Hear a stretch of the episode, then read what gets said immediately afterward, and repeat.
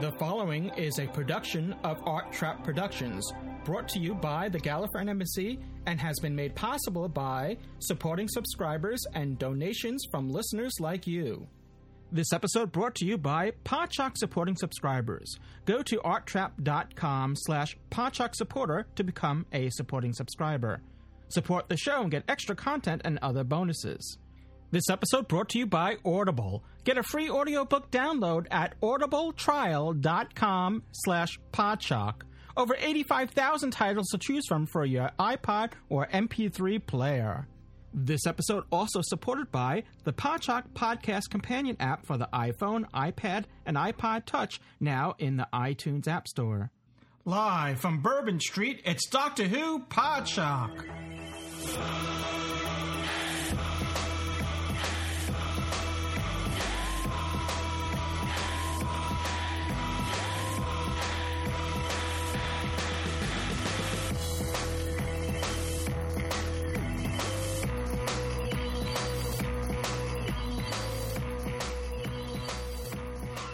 Gallifreyan Embassy presents Doctor Who Podshock episode 297. This is Louis Trapani, and joining me on this podcast is, well, actually, it's just me, Louis Trapani. Yes, I'm flying solo for this mission, and there's a reason for that. We are uh, actually.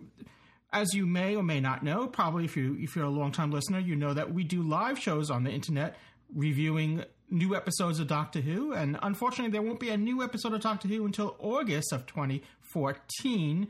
So that gives us several months um, without doing uh, live episodes recorded on the net. And live recorded episodes are always good to do. It's uh, it's a good way to connect with our listeners live, to get live feedback, uh, to be on the pulse of um, Doctor Who fandom, and uh, and of course new episodes that are being released. Since there are any no new episodes being released right now, we still like to do a live episode from time to time, maybe once a month. We have some live episodes coming up that we'll be offering to you, and we'll be announcing them as they are ready to be announced. Uh, we did have a uh, we did intended to do a live show this week, but the topic and the guests that we were going to have for the live episodes, uh, just scheduling it all uh, didn't really work out for this week. So we're going to put it off to another time. We're still going to do it, but we're going to put it off until the schedules can all can come together and we can do it properly. So we'll do. A, we'll probably um, don't know when that that will be, but we'll do another live show uh, probably in its place with a different topic, different guests, and so forth. So that still needs to be arranged. So, um, but it left a gap for this week that was originally intended to be a live show. So um, that's why I'm here doing this solo. And Dave will be back next time for our next episode, possibly with Ian, possibly with um, Taras, who knows, maybe Graham as well. So good, we'll be back with multiple hosts coming back to you in our next episode. And this one is going to be a special episode. All episodes are special. Come on, you know that. In this episode, we're including a classic interview from Colin Baker in New Orleans from 1985, July 1985. And we're going to be doing several of these classic interviews. I um, have the privilege of cleaning up some of these old interviews that were recorded for the Chuck Rabb show, and some of them we did already transmit or um, have on Doctor Who before. But we uh, so forgive. Uh, I don't think we had this one, but we may have. We may run some previously run interviews only because these are new digital recordings that I'm doing it myself. So uh, hopefully the the quality is better than what we had before. Before any further ado, let's go into the news section. From time to time here in the US, sometimes we see new US shows that are based on previous or current British hits television shows. We've had some successes of that in the US. Going back to uh, to the early to mid 70s, there were a lot of sitcoms that were very popular in the U.S.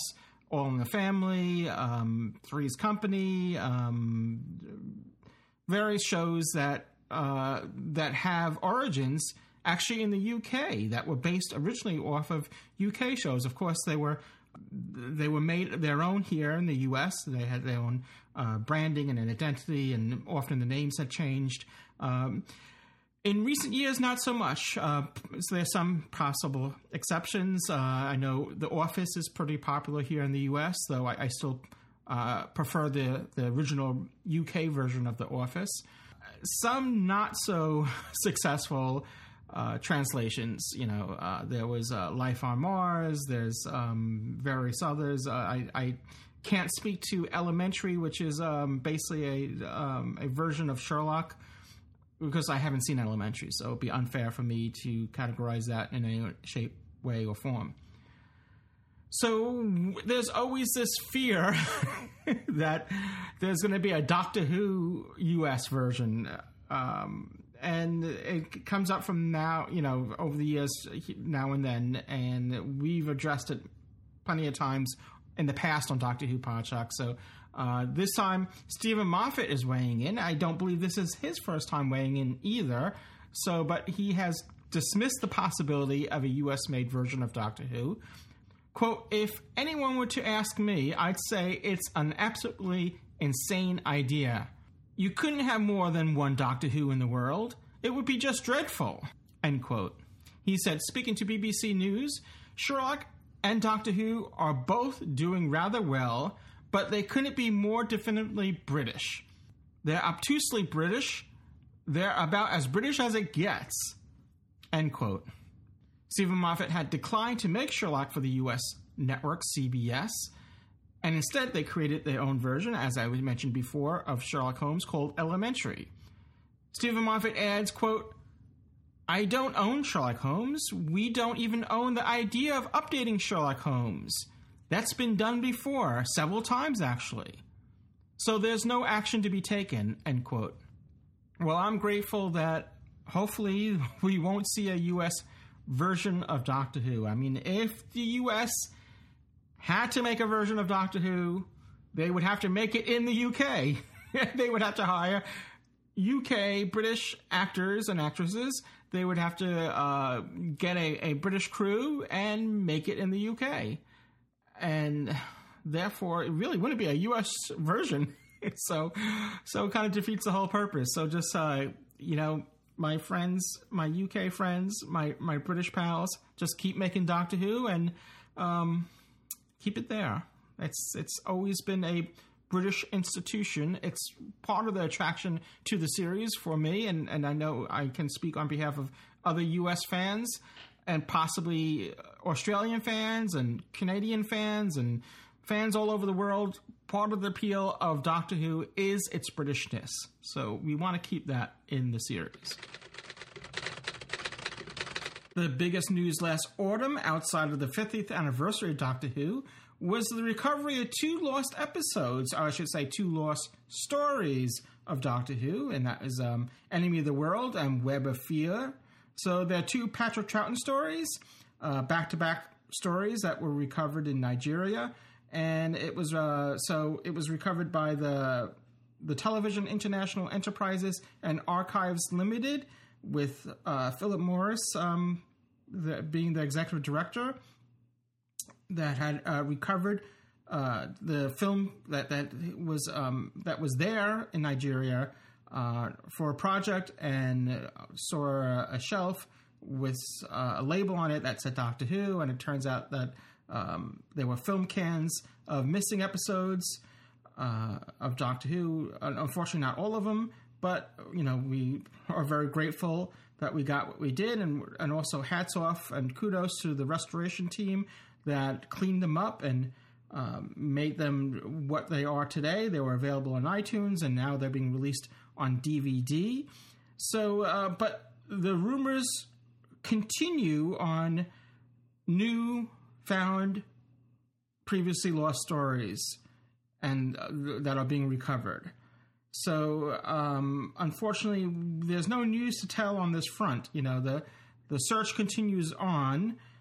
I don't think there's any truth to these. Uh, a lot of these rumors that are saying that all of them have been found and they're just waiting to release them all. I, I I, would be, I, would, I hope I'm wrong. I hope that that rumor is true, but I, I suspect it's not. And uh, you know, I think if we're patient, we may see some other Doctor Who stories come to light. Uh, hopefully, they'll be found in places that um, you know that, that, that where where hopefully they're, they're still searching. You know, over the years, sometimes us fans we've given up some hope on recovering these after you go through so many years of nothing being found, and then all of a sudden they find some stuff, and then your hopes are, you know, are, are, are risen again. So, so basically, what Philip Morris is saying is to expect the unexpected, whatever that means. Quote: To the fans, never give up hope. Be patient. People are working very hard in lots of very volatile and dangerous corners of the globe, sometimes paying with their nervous systems, which is a hard thing to give. As always, the Television International Enterprises and Archives Limited are out there. Expect the unexpected. End quote.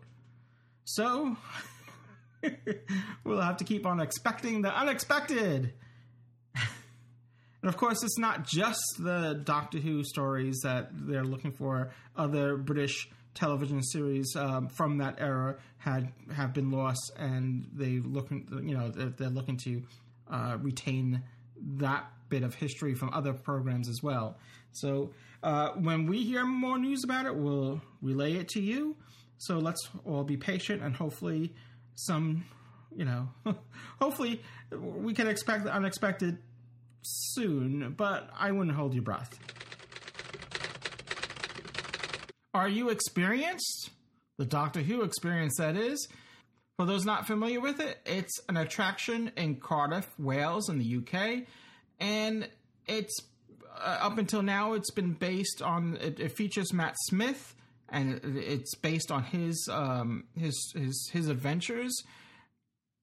It's a walkthrough um, experience that Matt Smith has shot some um, footage that that they show there and now, of course, as you know, Matt Smith's tenure as the Doctor has come to an end, and Peter Capaldi is the new 12th Doctor, and his stories are beginning in August. So, sometime in the autumn of, tw- of 2012 this year, I'm sorry, 2014 this year, it's understood that the switchover will be taking place from Matt Smith to Peter Capaldi for the Doctor Who experience. So Peter Capaldi is going to be shooting some new material that will take the place of the Matt Smith's material. So the exact dates aren't known at this time. So if you do want to catch the Matt Smith version of the Doctor Who experience, you better get there, you know, before this change takes place. And again, we don't have exact dates to give you.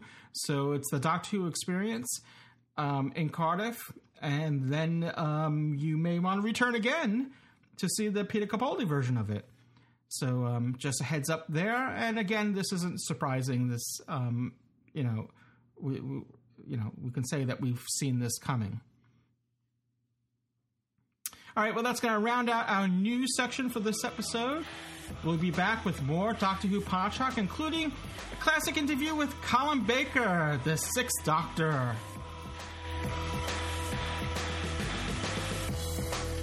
You're listening to Doctor Who Podshock.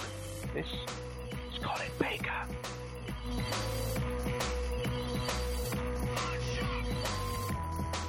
So, in keeping with the Colin Baker theme of this episode of Doctor Who Podshock, our free selection, our free choice, our, our suggestion for the free audiobook, rather, for this week's episode is a Colin Baker story.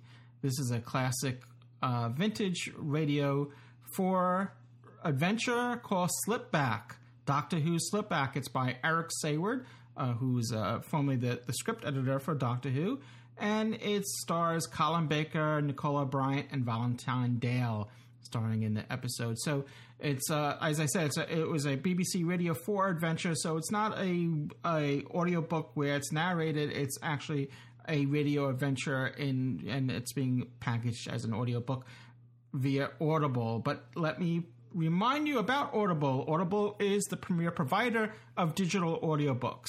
Audible has over 150,000 titles to choose from in all different genres, be it of course, science fiction. They have like like 200 or 160. I, they have a lot of Doctor Who titles, uh, but it's not just sci-fi. They have comedy, they have business, they have romance, thrillers. You name it, Audible has it. Audible titles will play on your iPhone, Kindle, Android, over 500 devices for listening anytime and anywhere.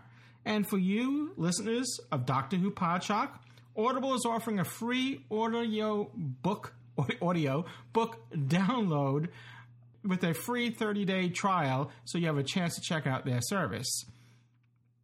And if you decide, hell, but you know what, it's not for me, fine. Keep your free audiobook. You get to keep it. It's yours to keep forever and ever. So to download your free audiobook, simply go to audibletrial.com slash. Again, that's audibletrial.com slash podshock for your free audio book. And if you're driving or you just can't remember, you can't do, go to that URL right now, no problems. Go to our website, podshock.net, and you'll find the uh, links to the offer there as well. Now, as I as I said before, our suggestion for uh, a possible selection for your free audiobook, you could choose whatever you like, but uh, each time, each week on Doctor Who we like to give a suggestion, play a little bit of it, so you get a little taste of it. This is Doctor Who Slipback. As I said, it's a BBC Radio 4 adventure originally starring Colin Baker, Nicola Bryant, and Valentine Dyall, and it deals with time experimentation that the Doctor and, Peri um, encounter on a um, on, on, in deep space on on this uh, huge spacecraft. So, um, well, I won't tell you about it. Here's a little clip of it, and you can hear it for yourself. Doctor! Doctor, wake up. And what do you think you're doing? Doing? I'm waking you up. What do you think I'm doing? I had a voice inside my head that was trying to tell me something. Well, I'm sorry to interrupt your dreaming. It's just that something rather frightening has happened. You don't understand, Peri. It was much more than a dream. After what you drank last night, I'm sure it was. What? Come to think of it, when was last night? On second thoughts, don't answer that question. Do you not recall a small drinking establishment on Zurich Minor? Full of very strange people. Now you mention it, that's right. We stopped to ask directions. And three bottles of Voxnick later, we left. Is that what it was? It was hardly fruit juice. I had some myself. Ah, I am a little naive when it comes to this sort of thing. Three bottles worth? I was very thirsty. I drank it very quickly. Didn't notice till I'd finished the last bottle. Anyway, in spite of last night, I'm still convinced the voice I heard was trying to tell me something important. Like the fact that TARDIS has materialized. Already?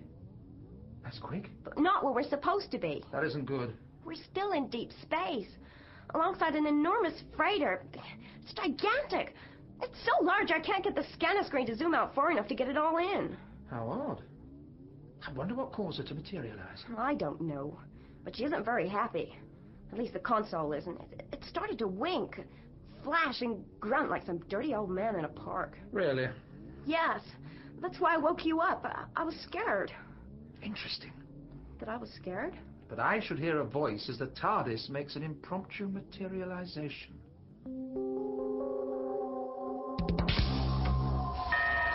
Bridge. This is Grant. Oh, damn it. Computer. Why, hello there, Mr. Grant. It's so nice to hear from you again. The talkback is malfunctioning. Is it really? I'm so sorry to hear that. I'll get a maintenance drone onto it at once. Mind you, I can't promise anything. there are so many things happening aboard this ship I no longer understand. You know, I keep hearing voices. It's all very confusing. Sorry. What's the matter with you? You're only programmed to sound like a dizzy dame. You're not supposed to act like one. Are you drunk? Machines don't drink alcohol. Have you informed the captain what's happened? I have indeed, and he's very concerned. In fact, he's become quite ill from worry. Oh. How ill? It's difficult to tell, but I have the feeling if he doesn't hear some good news soon, he could get very bad. As a matter of fact, he would quite like to see you. Any chance there might be some reassuring snippet I could pass on? I'm almost too terrified to inquire. The last time I did, all the search party had managed to find were the dead men's boots. Come on. Come on. It wasn't like that a few minutes ago. Sorry. You said there was a grunting noise from the console? That's right. It went. You sure? You don't think I'd invent a stupid noise like that? That's it. That's the sound I heard. That's bad. How bad? Very bad. That noise indicates time spillage. It's what caused the TARDIS to materialize alongside that ship. Someone on board is experimenting with time. That could damage the space-time continuum. It could destroy the past and future history of the universe. Must find out what's going on. There you are, Mr. Grant. The captain is very impatient to see you. I came as soon as I could. If you wouldn't mind slipping into this sterilized gown, sir. Ah, of course. How unwell is the captain? Oh, very unwell, sir. You know how personally it takes everything. I've had to confine him to a lava bath, and it has proven necessary to drain his sinuses four times in the last hour. I see. That unwell, is he? Poor captain is a martyr to his responsibilities, sir. Yeah, trouble is, he always manages to give his wretched diseases to everyone else on board. Well, even when the patient is isolated, contagious infection is very difficult to contain. Maybe. But we no sooner go down with whatever he has psychosomatically created than he gets better. The captain has an amazing constitution. Conveniently so. Then let's hope you have sufficiently good news to prevent his further deterioration. This way, sir. Mr. Grant to see you, Captain.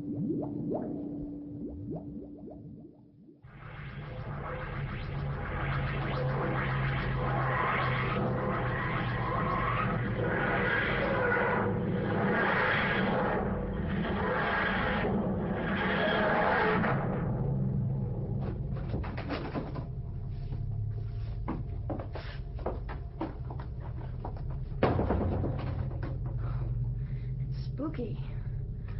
I hope the whole ship isn't like this. Shouldn't think so. We materialize in the service ducting. That figures. You always find the most inhospitable place to park. Now, I want to have a look around before I announce my presence. What will you do when you find the people responsible for the time experiments? Inform them of the danger.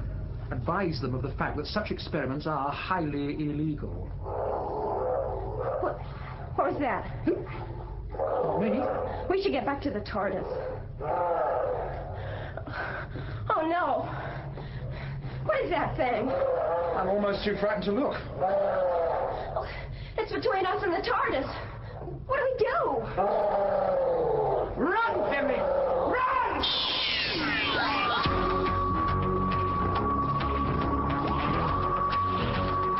Again, that's Doctor Who slip, back, slip, slip back.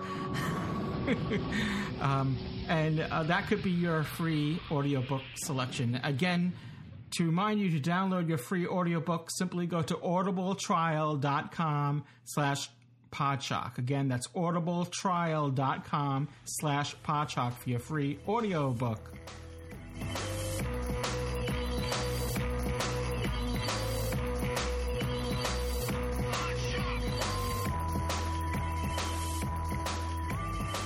And we're back with Doctor Who Podshock, and again, this is Louis Trapani, and as promised, what follows next is a classic interview with Colin Baker, the Sixth Doctor. Now, this was recorded back in July 14th, 1985. It was originally on the Chuck Rabb Show, and it's being replayed, rebroadcast here with consent. And thanks to Chuck Rabb for that. It's um, I much appreciated. And um, uh, what I'm doing is um, I'm cleaning up some of this, these original tapes, these analog tapes, and digitalizing them, and um, hopefully uh, making them a little bit more clearer and uh, presentable for Doctor Who Podshock. So um, there, there are going to be some that we may have played already in past episodes of Doctor Who Podshock, but even still, the, I mean, it's always good to re-listen and revisit these interviews. That they're, they're historical now. So, um, but hopefully now they'll be cleaner if if if we do rerun it, a one that we had done already previously. Uh, I don't think we've done this one though. So this is in New Orleans. Um, it's um, it takes place during um, I believe the hiatus, the first hiatus of Doctor Who. This is, so Colin talks about his costume and his uh, his concept of what he thought would be a nice costume, which um, actually coincides to what he still says today. So he, didn't change his tune. So, uh, well, not that he would. So this is an interesting interview that takes place during that time of that, that hiatus time. Uh, Colin Baker is still relatively new as the Doctor, and you know it's in hindsight some of it's kind of sad because you know he talks about how he wants to continue the role and you know where he's not gonna give it up. And uh, um, you know un- unfortunately this is when the BBC well the BBC controller at the time allegedly was somewhat interfering with the show and whatever. I, I'm not going to get into that whole situation. We've already covered that in the past. So the the series would actually return with Trial of a Time Lord and um, but unfortunately, th- there's more troubles ahead for uh, um, you know that's unforeseeable at this time for Colin Baker and the show. Uh, unfortunately, so without any further ado, let's go to that interview. Again, set your TARDIS coordinates to uh, 1985, July, New Orleans. Hello, this is Chuck Rabb Show, WPEV in Philadelphia. I'm your host for this interview, Peggy. Seymour, and my co-host is Diane Lindblom. We're at the North American Time Festival 2, Panopticon, New Orleans, and our guest today is Mr. Colin Baker, who plays the part of the Doctor in the ever popular British TV series Doctor Who. Hello. Quite right, Peggy. Hello.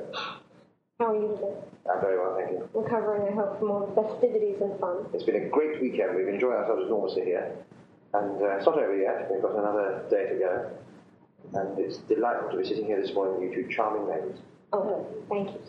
Thank you very much. You're missing a lot here, listeners, by not being able to see Diane and Peggy. We're both quite delightful. Precious daisies. I guess we have to uh, ask you a, a question I'm sure you've been asked a hundred times. When you were offered the part of the doctor, what was your initial initial reaction to the offer? My first reaction was one of great astonishment, preceded within a point one of a millisecond by great delight, and about half a second later with an urge to accept.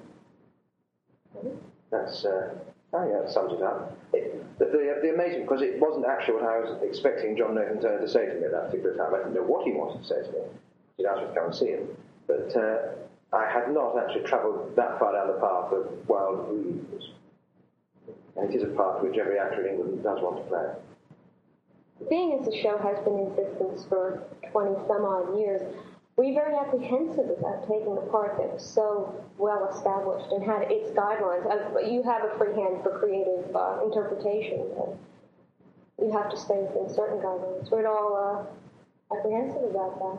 It sounds awful, but I wasn't in the slightest. I mean, I, I suppose I'm supposed to sit here and say, my gosh, yes, I was really frightened of the, of the awesome burden I was taking on. but all I felt was excitement and longing to get on with it. Uh, the worst bit about it was the, the fact that uh, we agreed that I should play the part in, I think, around about June or July of whichever year it was. I tell on the year, I think it must been 83 now. And I didn't get to start on it until Christmas. So I had sort of five or six months of being all geared up, ready to go, not actually going. And uh, all I felt during that time was an enthusiasm to get on with it. And indeed, that's, I mean, to anticipate probably a further question you're about to ask me, in terms of the hiatus which we are currently undergoing, that is the irritating thing about it, that I've just got into full flood with the part, and suddenly I'm brought to a halt for a year.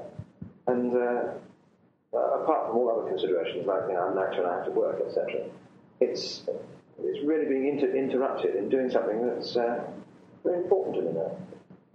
Yes, for those who don't know, Doctor Who has been put on an 18-month hiatus by the BBC and is sitting in a closet right now waiting to emerge again and go into full-blown production. It's pupating, really. It's in, a, it's in a kind of chrysalis. It'll burst out into the most beautiful butterfly you ever saw. Does that mean you're changing your costume? Now, could there be a greater, more beautiful butterfly than that costume? I don't know about the costume. Those decisions aren't mine. I wouldn't mind if it was altered slightly. I mean, I've, I've noticed over the years that even though the essence of a costume remains the same, I mean, Tom Baker's changed, uh, not considerably, but did change several times. So, I, at this point, I wouldn't mind a, change of some kind. But uh, the costume is uh, quite something, isn't it? It's rather loud. I, I think basically, I mean, the way I view the costume was but when we started off, we had to decide on something. I bought books of costumes for the ages and design books, and I, I really couldn't come up with an idea for. The, the only costume that I really thought I would like would be one that's already been collared by the master, that kind of black, totally sort of austere look. In retrospect, I was probably wrong. John Nathan Turner's idea, which I think was a good one, was that the costume should be totally tasteless. And then the designers came up with that costume that we all know and love now. And I think that the, the mental attitude of the doctor when choosing it was clothes don't actually matter a hoot. And that makes a statement of some kind, so let's have it. I don't think uh, Doctor Number Six cares about clothing. I think it's all rather weekend. I think that that goes with I'm the doctor, like it or not. Yeah. Same attitude. My jacket, like it or not. Yes. We've noticed that uh, in Twin Dilemma, you had one that was extremely bright and that a lot of people call, call a Technicolor Dreamcoat. And then in the rest of your season, your first season, it seemed, the colors seemed to have toned down somewhat. Was there a reason for that because of the CSO procedures or? I'm surprised you say that because it's exactly the same coat. Um, without any question, there's not a detailed change in that costume from Twin Dilemma to the next season. All that might have happened is that your uh, expectation of the costume uh, in the interim between Twin Dilemma and seeing it again uh, exceeded the actuality. You probably thought, my God, that was horrendous. And when you saw it again, thought it, perhaps it wasn't so bad, but it's the same costume. Unless something's happened in your seeing of it. Did you see it? Uh, I saw it uh, within a few months of each other. I think the quality of the tapes have not been terrific because all the colors are off.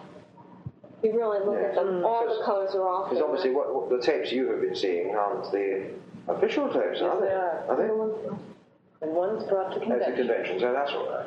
I thought perhaps you were talking about 17th generation tapes that I understand, the fans get hold of copies of these shows. I find it very hard to believe. I may have seen one, but I don't own one. We're all quite innocent about that. when Colin Baker is done taping and leaves the studio and goes home, what does Colin Baker like to do with his time? Colin Baker, when he's working, doesn't have much time to do anything with, actually. When you're actually recording the show, it's, it's a fairly full time occupation. Because uh, the day to day running of one's life is about all you can fit into the interim. But the things that I would like to do, uh, I enjoy playing tennis, I enjoy watching television, I enjoy reading books, I enjoy sitting in the garden, walking with dogs. I've got dogs and cats. I live out in the country, so I enjoy seeing my friends. Um, fairly sort of mundane activities, really. I used to invent exciting activities I used to indulge in because I thought these interviews sounded so tame, you know. But I used to, uh, I once said I had lapidary as a hobby, which, as you probably know, is the collection and polishing of stones and rocks and things like that. And I was inundated with books on lapidary, so uh, I think the truth is probably better. No, I just do those things that normal people do. What about your skydiving? Well, yeah, I do do a bit of that. That's true. Um, I was too modest to bring it up. Uh, I have parachuted once. I did it for charity with a group called the Red Devils, who are the, the sort of public show wing of the, the parachute regiment in England. Um, they were very highly regarded. And they are arguably, the, they're certainly the best and most famous in England, and arguably the most uh, accomplished in the world. Um, and they need money for a new aeroplane because all the stuff they do is for charity, it's not funded by the government, and they have to raise the money themselves. So I joined in on uh, their fundraising by jumping with John Nathan Turner, who is a producer of Doctor Who, Sarah Lee, his uh, associate, and um, Eric Saward, who is a script editor and writes many of the stories. And the four of us generated a great deal of press interest by jumping with the Red Devils. Perhaps I'm foolish, but I, I wasn't the slightest bit frightened. I enjoyed it enormously. And surprisingly, I'm now determined to take it up as a hobby. It's interesting that you asked me that question earlier and I miss it out, isn't it? I talked about watching television and reading books. but uh, they have promised me that they will take me and teach me freefall. Uh, I, I just jumped from 2,000 feet last time on a fixed line, which is an automatic opening parachute. Uh, I shall do that a few more times. And then when they consider that I'm sufficiently accomplished, I shall hurl myself from an aeroplane and free fall thousands of feet. It's a wonderful sensation. What does the producer John Nathan Turner feel about you wanting to take this up uh, seriously? Um, I, I haven't actually discussed it with him. Perhaps I ought to. there is an element of the BBC contract which precludes such activities. And I suppose during a year's sabbatical, as it were, they're confident enough that they can either recast if I'm eliminated, or I will recover from any broken limb in time for filming next March. Uh, perhaps they will be a little firmer with me next year. Let's hope it doesn't come to broken limbs or replacements. I think I concur with that sentiment. yes. Jumping out of a plane may be suicidal, but uh, wanting something to happen is not desirous. No. Um, before you said you enjoy reading, what books, what type of books do you enjoy reading? Surprisingly, because I, I, know that most of my predecessors haven't had this uh, characteristic, but I do read science fiction, and always have done. Um, I do feel sometimes a little bit, um, not ashamed, but I feel that I ought to be reading some of the more serious literature. And I buy the Booker Prize winners and you know, the, the, famous novels of our day, and they sit on my shelf, and I think, I will read that one day, and I don't. I tend to read my Anne McCaffrey's and my Ursula Le Guin's and Isaac Asimov's and um, Dune books. The latest ones I've been reading, sometimes I have a chance to read, is uh, are the Thomas Covenant uh, double trilogy books, which I enjoy enormously.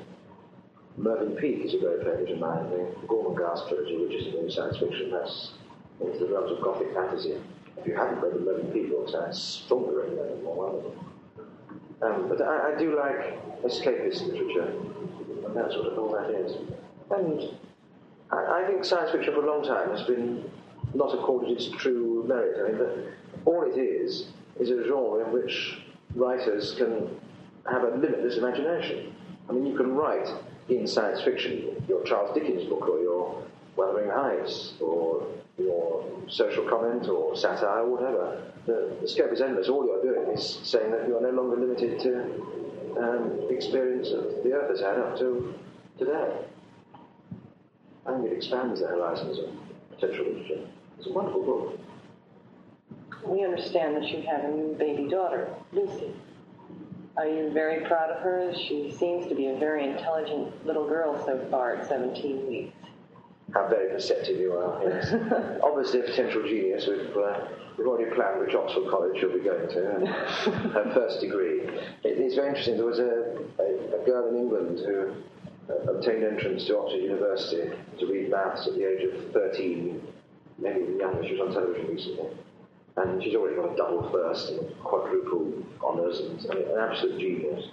And we're already thinking in our minds that Lucy is probably going to get the same qualifications at about the age of three.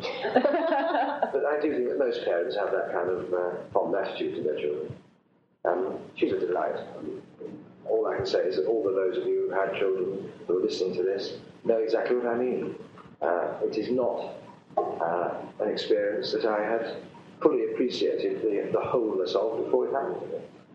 And uh, there is something about looking at that little four-month-old bundle of giggles that smiles at you that makes everything very firmly in its correct perspective.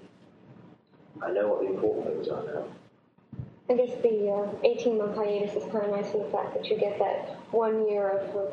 It's wonderful. It means, I mean, I publicly called this paternity leave. I think it's very uh, enlightened of the BBC to institute paternity leave because maternity leave is a, a well established precedent, but uh, to allow the father to have a year um, to enjoy his baby.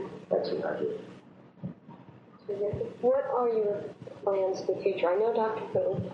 I know they will have to pry you out of that part with a crowbar. You're quoting me, I I admit it, that's a direct quote from you. Um, but uh, what are, do you have any plans?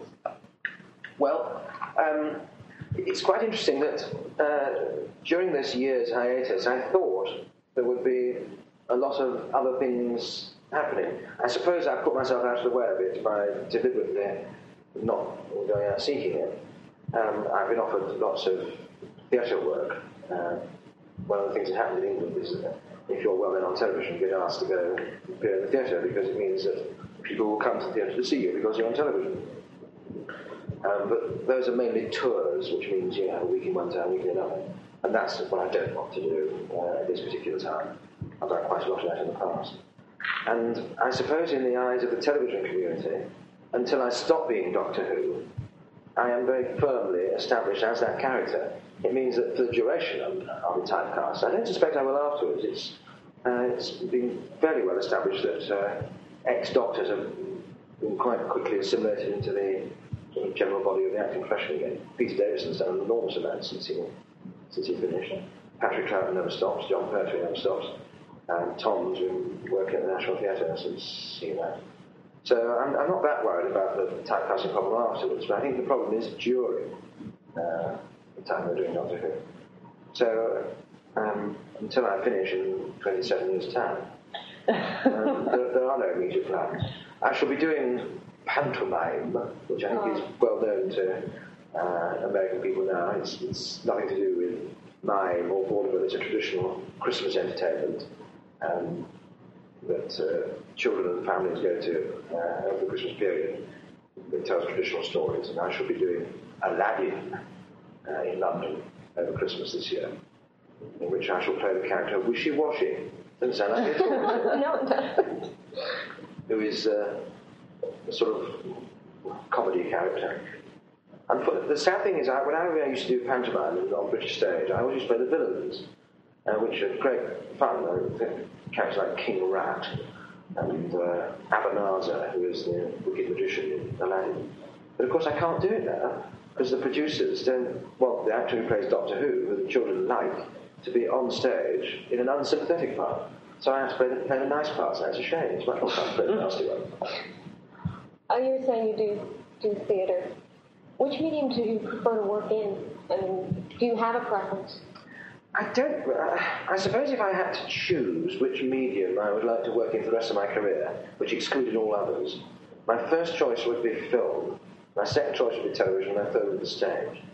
And that's heresy to a lot of actors. They all say that the stage is the lifeblood and you know, the rapport with the audience and all that. Which is certainly true. And that is an aspect of theatre I do like, the fact that it's live and it's happening and that it's an experience that you're sharing with the audience. But there is that thing of repetition. And if you're in a successful show, you can be doing the same thing night after night for a year. Now, part of the actor's skill is to be able to do that and keep it fresh, yes, of course, and we can do it. But I, I personally prefer the stimulus of working very hard on something for television or film, doing it, getting it right, and then moving on to something else. And I, I like the, the additional kind of technical requirements that you have in theatre and film, in cinema, that you have in television and film. It's very early in the morning business.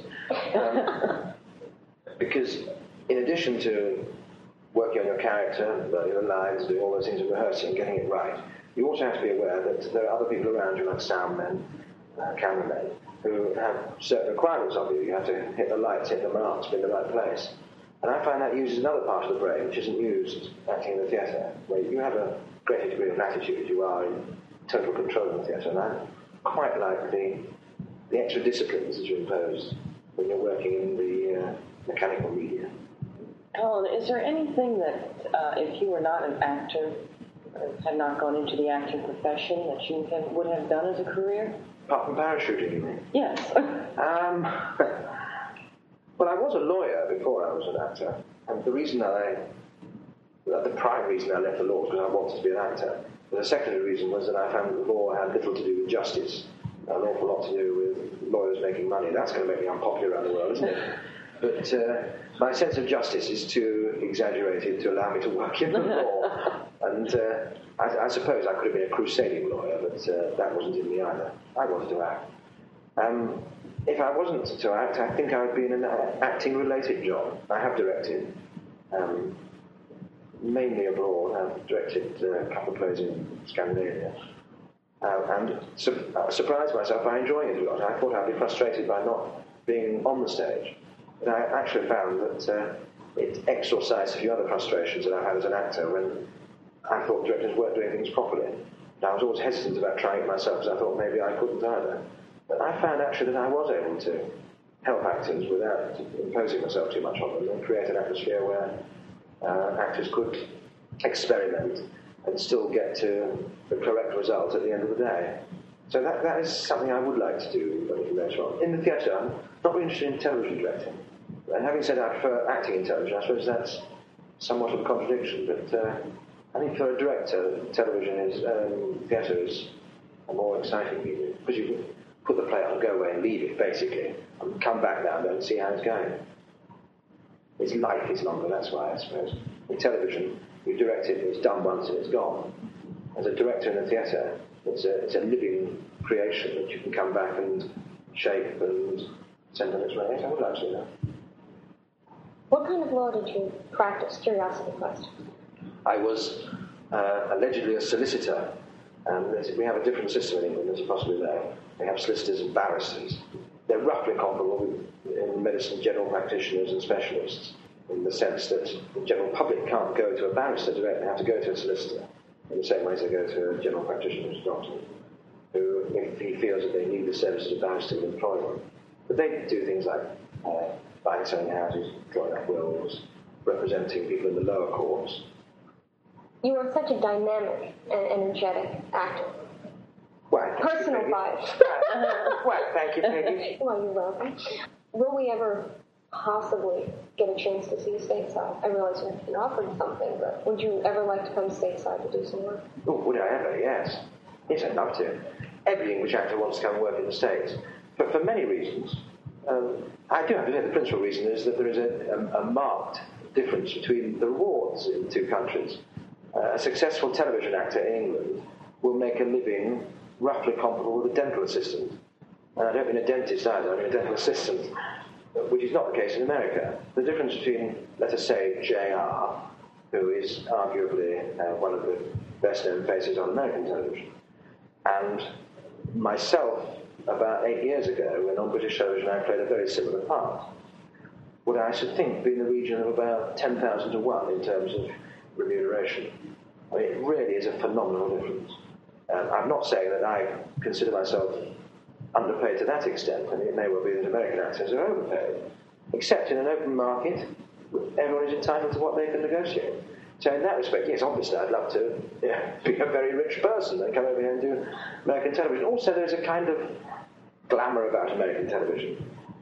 We have the things that we do well, which I think are things like masterpiece, masterpiece theatre. And uh, indeed, so can American television, but where they excel is in programs like Dallas and Dynasty, where they can put it on with class and style and pizzazz. And that's something that British television either chooses not to do or, or can't do, maybe because of resources. But it, it would be wonderful to swan into an episode of uh, Dallas or Dynasty, as you call it. Yes, I'd enjoy that very much. I think it's rather funny that over here we look forward to the Masterpiece Theaters, the new season when they come over, and over there everybody looks forward to New Dynasty and Dallas going over there. Yes, yes. Uh, Interesting cultural exchange. It is, yes, it does. It's, uh, it's interesting that uh, what could be called the sort of, I mean, it's not my words, but other people call it trashy gloss, is what we don't make but want. And what you could call the sort of uh, the real class production is the stuff that the America doesn't make that much of, but also wants. Um, maybe we should all do a bit of each other's. over the years watching Doctor Who, you'll see a character and go, oh, they were on Masterpiece Theater, and you recognize them from that. Because, well, there was once a very scathing article put out by a TV, a national TV magazine that referred to Doctor Who fans as, was it, not watching, not having enough class to watch Masterpiece Right. Theater or something like that, saying that we were, um, it did not give a very good, uh, They looked at us as fanatics, and we With were no not very intelligent and we had no taste. Like all generalizations, it falls down on the fact of generalization. That's a stupid thing to say. But the, the bulk of the people watch Masterpiece Theater and All Creatures Great and Small and the programs we love to get over. That's why I think our PBS stations are so strong because they're the only ones that carry those. Yes. Funny enough, an interesting little side note, I was just watching a trailer for a Masterpiece Theatre that's on tonight called The Citadel. And I saw the trailer, I noticed it's the episode that I'm in. Um, I was trying to avoid that if possible. If anyone does watch it, he was very good in it. You're very kind.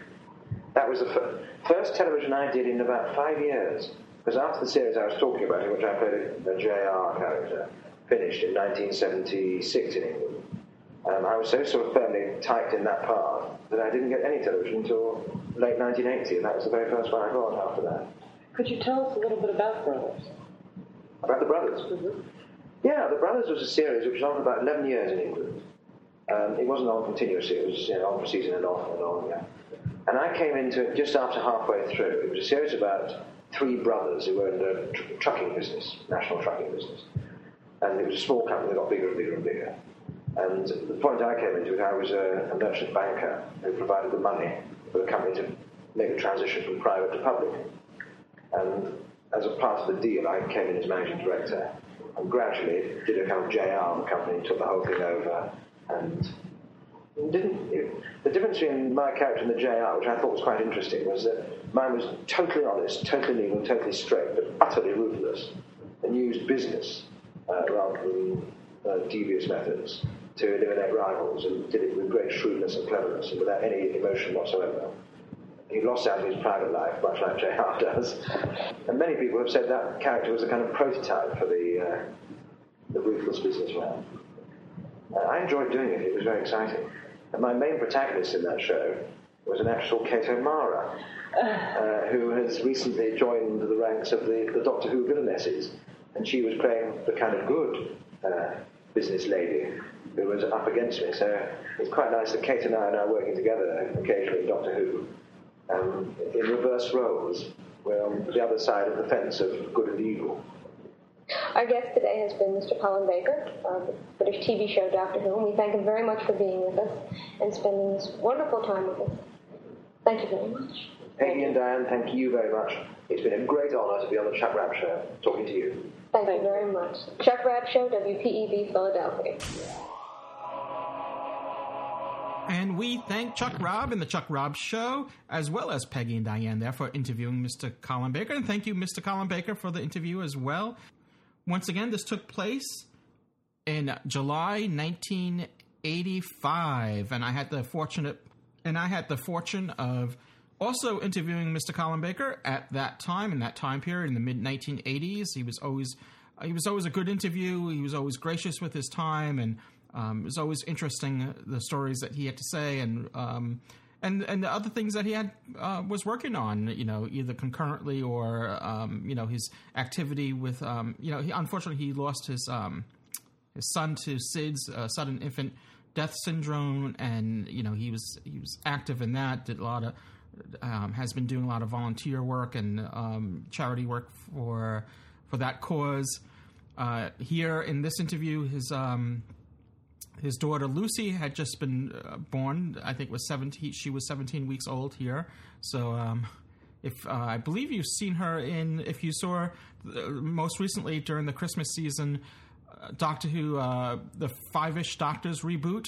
There's a scene there with her, uh, with Doc, with Colin Baker and um, his various um, daughters. There, he has like I think four of them, if I'm not mistaken uh, th- there on the sofa. He come. Well, I'm not going to spoil the scene for you, but if you haven't seen it yet, uh, that's something that you definitely want to catch.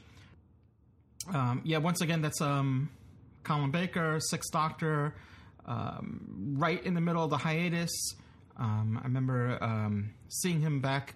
This was in July. I remember I, I first saw him. I think in February of that year, or was it the year before? I think it was that year. Yeah, it was that. Um, it was a um, he was appearing at a convention in Pennsylvania, I think. Yes, I, if I'm not mistaken. Um, perhaps Chuck Rabb was there too.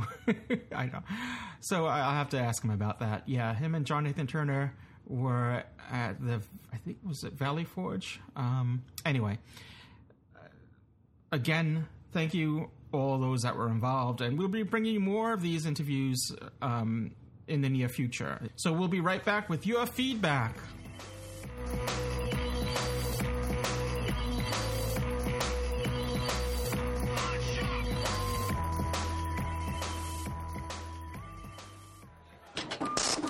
Is this register open? The register light is on, isn't it? Did you find everything you needed? Yeah, I think so. What you got here? Let's see. One veggie wrap, three sixty nine. One latte, three ninety five. One slice of marble cake, a dollar seventy five. One Doctor Who monthly magazine, eight ninety nine. Doctor Who 10th Doctor figure with adipose in 1995? Uh, I take it you're a Doctor Who fan. Yes, uh, how did you guess? Uh-huh. And what's this, uh, Doctor Who Podshock? It's a podcast. A podcast? There's no price on it. I need a price check! Frank, I need a price check! Please come to the register, I need a price check! Yeah, How much is this podcast? I don't know. I don't see it listed here. Well, I gotta know what to charge him for it. Hmm. Well, what do you think it's worth? What do you think this podcast is worth? This podcast is made possible in part by support from listeners like you. I'd like to take this time to thank all our Doctor Who Podshock supporting subscribers. I know um, those that, that are still with us, I know we did lose quite some of our subscribers during the hiatus that we were in. Speaking about hiatuses, uh, after Superstorm Sandy hit us, it was a devastating storm. We had to rebuild literally from, from the ground up. You know, we weren't putting out new shows during that time, and you know, so I, I know a lot of our supporting subscribers had fallen off, and and uh, that's understandable because you know they didn't know if the show was coming back or not, and um, you know, and every time I wanted to give an ETA on when the show was coming back, uh, it turned out that for every you know three steps forward, we had to take two steps backwards. So progress was um, slow and not as quick as I had would like or had anticipated. So it just took longer to get to the point of bringing the show back than um, you know than I would have liked. So uh, I would like to remind everyone we haven't since the show's come back. You know since uh, you know October of last year. Um, we really haven't been asking for people to become Podshock supporting subscribers, but um, it's at the point now where we really do need your assistance. And if you would like to voluntarily, you know, become a Podshock supporting subscriber, it will make a tremendous difference and enable us to do to go further and continue the show. Um, so if you enjoyed this this episode and our review episodes, and um, you want to uh, for us to continue on, we do appreciate that support. It makes uh, I know it's only a few dollars a month, but it makes a tremendous difference so that we can um, continue to bring you this show. So. Uh, you, if you would like to find out more about it or to become a member, simply go to our site, podshock.net or arttrap.com, and you'll find a banner on the top to become a Podshock supporter. And clicking, you know, tapping, clicking that banner will bring you to the page where you can get uh, join or, or, find out more information about it. What we'd like to do is um, give extra content for those that are supporting subscribers. So we haven't done an extra show, a, a Doctor Who Podshock extra show since we've come back since Super Superstorm Sandy hit, but that's something that will start soon enough. We have some material that will um, give as extra content to supporting subscribers. Um, maybe interviews like this, who knows. Once again, thank you for all those that stood with us, those that have um, become subscribers since Superstorm, Superstorm Sandy, and in order to get us back to where we were, it took a um, it, it, it, was an undertaking, both physically and financially, unfortunately. So um, we're, we're, pretty much very much in a hole right now. So we do do very much appreciate that support, and every little bit does help. There's also a donate button on our site, and you can help that way too with any amount you like.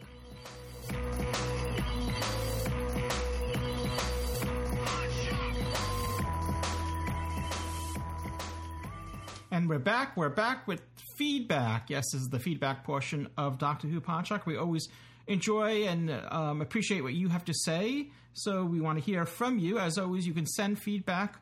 Uh, since this is a audio podcast, the best way to send feedback is uh, via a audio piece of feedback, be it from our Podshock public call box, or you can record something on your own and send it to us at feedback at podshock.net. If you have a smartphone, you most likely have a voicemail feature, which uh, not a voicemail, um, a memo, a voice memo feature, which you can uh, record something, keep it short to about you know maybe three minutes or so, and send it to feedback at podshock.net, or you can call the Podshock public call box at 206 337 4699. Again, that's 206 337 4699. It's a um, we don't charge you anything for it, but it is a 206 area code in the U.S. So just be aware of that. Um, if if you know whatever local carrier charges apply. Anyway, so we look forward to hearing from you. We got uh, you could also send us um, email as well, though that's not as as fun. if it's just if we have to read it on um, you know on, on the show here. So uh, to that end, we did get two um, emails, um, basically talking about the same thing. So I'm going to try to consolidate uh, both of them instead of sort of repeating myself by reading them both out loud. But uh, one is from Emily Atkinson, another one is from Elise Fenstermacher. I'm sorry if I'm mispronouncing your your name there, but so both emails are about a new project called A Wild Endeavor. It's a prequel TV show which is based on Who is Who. So here's one of the emails. Hi guys, I think you'll love this project. It's called A Wild Endeavor. It will make a Doctor Who prequel TV show. It's a backstory of the Doctor and the Master. But here's the thing neither the actors nor the fans know who is who. It involves Olan Rogers, a YouTuber, Yee Jee Tso from Battlestar Galactica and Doctor Who, Daphne Ashbrook from Classic Who, and more familiar faces. So I wanted to ask you if you could go to www.awildendeavor, I'm sorry. I know you'll love what you'll see. Since you love it and you have such a big Whovian audience, if you talked about it or even mentioned it in a podcast, it would be a huge help because the project won't happen if fans don't notice it. I saw it and I thought, oh no, what if too few people are exposed to it in time? Talk about it. Thanks, Elise. Well, I'm, I'm, I'm talking about it. Actually, what we'll probably do is um, see if we can get you on the show and, and maybe you can talk about it. So I want to thank Elise and Emily for writing in about that. And again, that's a wildendeavor.com. So check it out. They're trying to create a Doctor Who prequel TV show. So um, see what it's about at a wildendeavor.com. So essentially, it's the story of the Doctor and the Master before they became hero and, and foe. And, and the thing is, the trick here is that you won't know which is which. And that's the, the, the interesting play here. Here's a promo for it, which explains even further. Hi, my name is Yee Jee Tso, and I played Chang Lee in the 96 Doctor Who made for TV movie. You may have also seen me in other sci fi series like Battlestar Galactica, or Sliders, or Stargate. Recently, I had the pleasure of being involved in an amazing Kickstarter campaign where thousands of Doctor Who fans from all over the world came together to put a TARDIS in orbit, like actually in space. Not only were there actors like myself, uh, but among those thousands of supporters, we also had um, sound and lighting technicians, editors, writers, and, and, producers, and set designers, and effects people. Just lots of, of passionate and, and talented people from the industry. And anytime you get all these people together, uh, amazing things can happen. We had everything that it would take to create a brand new, original series. I'm a huge fan of, of sci-fi. Um, I always have been since I was a kid. Yes, I am actually indeed a sci-fi fan. I remember Tom Baker, and I remember the, his costume and his long scarf. The one that gets me the most emotional is Father's Day. It's a little embarrassing. So, who will we be seeing in the pilot episode? Well, some familiar faces, of course, like yours truly, uh, and also some incredibly talented young actors as well. Rahul Kohli, who's been on EastEnders and Holby City. Four hours! Four hours I spent getting ingredients for. Do you have any idea what would happen to this lamb if I just let it sit? And a fantastic young stage actor named Alex Zur. Halganis! No, no, no, no, no, no. Stemberger La Russa. Well, actually, any Larissa is always accompanied by yeah, skeletal genification. These people will be puddles of goo by now. Sorry. Uh, Sydney Lambert, their companion on this uh, wild endeavor, will be played by Gabrielle Dempsey, who you'll also be able to see on HBO's Game of Thrones. There's probably something much more pressing that we need to be talking about right now. Let me just think about what that might actually be. Hmm. Olan Rogers. Uh, Olan will be playing a very interesting recurring character by the name of Greg Allen. My impressions of Greg when I first read the script were great. what can I tell you about Greg? Just let's not get me started. The pit, the pit, the. Jeez, jeez. I don't have to explain myself to you. Jeez. Too much, actually. I'm involved in it because it's a good script. I think the script was actually pretty awesome. The characters just jumped straight off the page. Intelligent, It had a lot of the dark elements. Really good fun to read. creative, It's got good dialogue. It was very witty. slightly quirky. It's got its own little twists. It was decided early on to do something that, to our knowledge, has never been done before. The identities of the two main characters in the show would be kept totally secret from the audience. In fact, the actors playing those characters, they wouldn't even know the true identities. No one's telling me. It's not in the script. It's really exciting to not know my character's identity. I think it's pretty unique. I mean, it's I haven't really seen anything like it. Now, some of you are probably looking at these casting choices and you're convinced uh, that you've already answered the question of who is who. I mean, I thought because of my ethnicity that that might be a, a telltale sign as to, to who I'm playing or who I who I'm not playing. It, it is on complete lockdown, though. I have absolutely no idea uh, who is who. Uh, sure, they've filled the pilot with all kinds of clues and everything, but um, some of them are there to deliberately mislead you. I thought I had an inkling at, at one point, and then that changed after a few pages, and then changed back again. I'm going to just have to get involved, work with the boys, and make my own decision. I really hope that, that when I do, it's not too harrowing and heartbreaking for me, and that I get it right.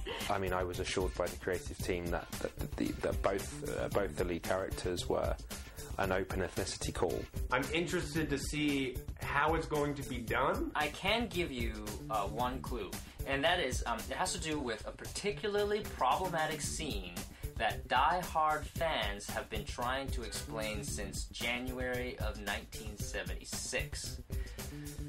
A wild endeavor will finally put all those questions to rest. And uh, when it does, you'll realize why you haven't figured out who is who.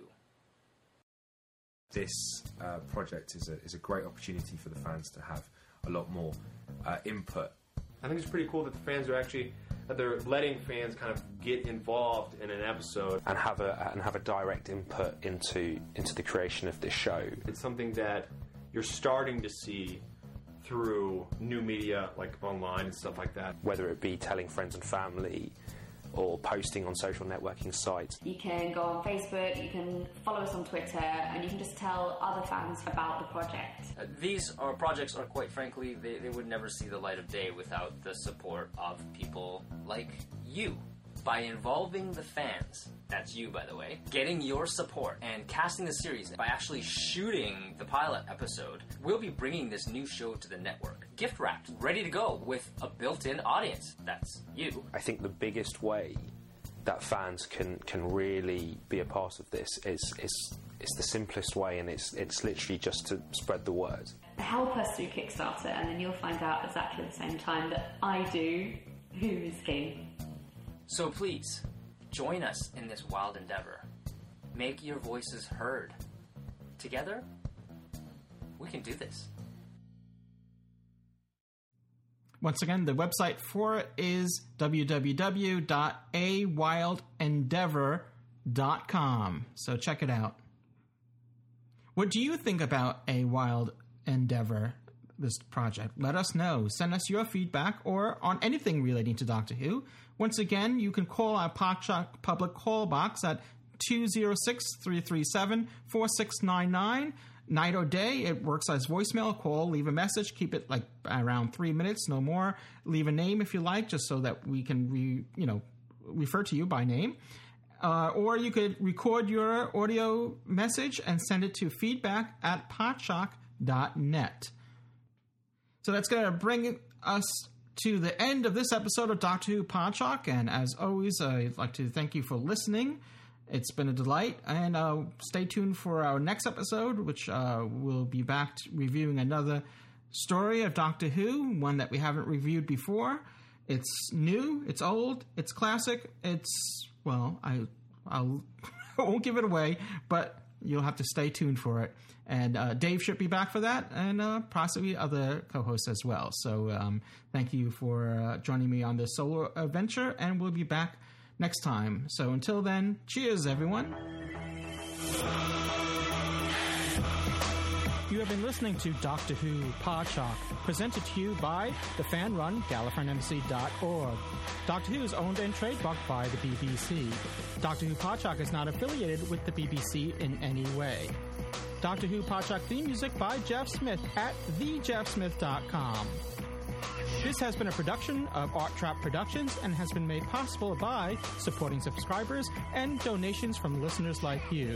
This podcast is also supported by the Podshock Podcast Companion app now in the iTunes App Store. Visit arttrap.com for more information on this and other podcasts.